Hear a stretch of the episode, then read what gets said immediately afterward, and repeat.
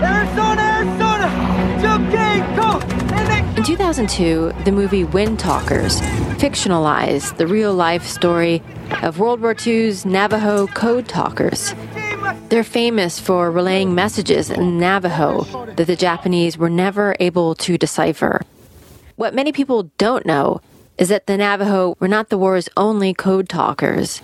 That's because the men who did the talking never told anyone about it. They were sworn not to say anything and they didn't. Tom Whitebird works with veterans at Fond du Lac Reservation near Duluth, where one of its own, Lex Porter, was recognized with the Congressional Medal of Honor. Porter enlisted the day after Pearl Harbor and used his Ojibwe language to conceal sensitive radio messages from the Japanese.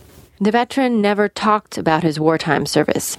Lex Porter died in 1990, and his family only discovered he'd been a code talker in 2013 when he received the posthumous award.